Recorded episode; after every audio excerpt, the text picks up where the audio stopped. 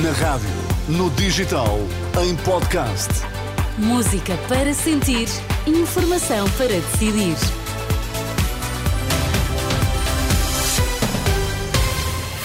Vamos às notícias e já percebi que está de regresso o Sérgio Costa. Olá, Olá, viva, Sérgio, o que é que temos agora? Protestos eh, pela Palestina eh, na audiência geral desta quarta-feira no Vaticano. Crise política espanhola chega hoje ao Parlamento Europeu. Vamos lá então à edição das 10 com o Sérgio Costa.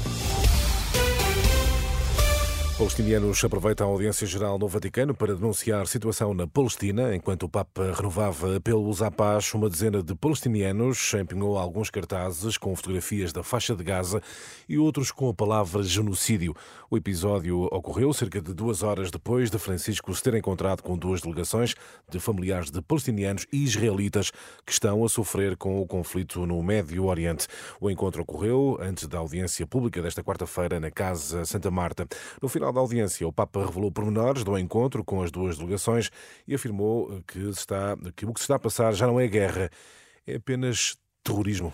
Mattina ho ricevuto Esta manhã recebi duas delegações, uma de israelitas que têm familiares como reféns em Gaza e outra de palestinianos que têm familiares prisioneiros em Israel. Sofrem muito e eu vi como sofrem as duas partes. As guerras fazem isto, mas aqui fomos para lá da guerra. Isto já não é guerra, isto é terrorismo. Por favor, vamos em frente pela paz. Rezem pela paz. Rezem muito pela paz. Pregate per la pace. Pregate tanto per la pace. A intervenção do Papa mereceu o aplauso de todos os presentes na Praça de eh, São Pedro. Francisco insistiu no pedido de oração pela eh, paz. E esta manhã há um aplauso unânime da comunidade internacional ao cessar-fogo entre Israel e o Hamas para a libertação de reféns. Estados Unidos, Rússia, China e União Europeia saúdam o que classificam de avanço significativo para resolver a crise dos reféns. O acordo mediado pelo Qatar prevê a libertação de pelo menos 50 civis israelitas, a maior parte crianças. Em contrapartida, Israel liberta 150 prisioneiros eh, palestinianos.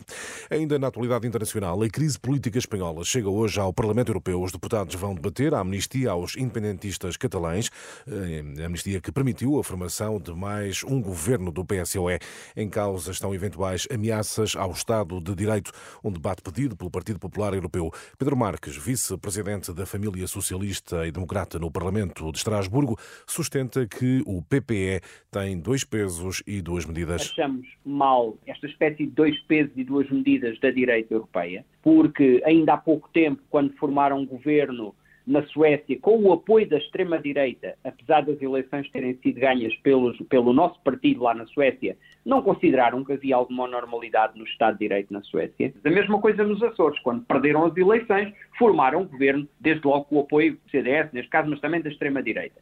Portanto, o que vejo com muita anormalidade democrática é alguém que simplesmente porque a democracia parlamentar determina a formação de um governo à esquerda, considera que o Estado de Direito fica em causa. A opinião contrária tem o social-democrata Paulo Rangel, eurodeputado do Partido Popular Europeu. Nós tivemos debates sobre a Polónia, tivemos debates sobre a Hungria, tivemos debates sobre Malta, tivemos debates sobre a Roménia, quando a Roménia teve uma lei de amnistia de corrupção, não sei porque é que a Espanha tem um estatuto especial, não é? Eh, O que está aqui em causa é uma violação gravíssima do Estado de Direito e, portanto, é uma violação do artigo 2 dos Tratados da União Europeia. Esta lei de amnistia eh, é, é para crimes extremamente graves, o que não acontece em mais nenhum país que tenha amnistia. Depois, um segundo ponto, que é um ponto fundamental, é que o acordo feito entre o Junto e o eh, Partido Socialista Operário Espanhol é um acordo que prevê que comissões parlamentares possam fiscalizar os tribunais. Paulo Rangel e Pedro Marques, argumentos para esgrimir esta quarta-feira em Estrasburgo, declarações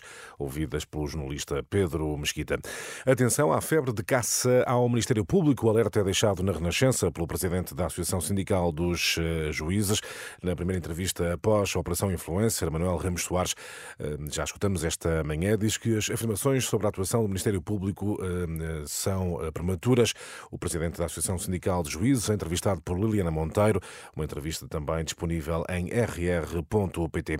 Ordem dos Médicos preocupada com a admissão dos chefes de urgência do Hospital Garcia de Horta em Almada. Em comunicado, o presidente da secção regional do Sul da Ordem dos Médicos refere que as urgências do hospital funcionam com equipas abaixo dos mínimos e com recurso excessivo a médicos internos, situação que motivou a demissão dos chefes da equipa de urgência, que dizem não estar reunidas as condições mínimas de segurança para os eh, utentes.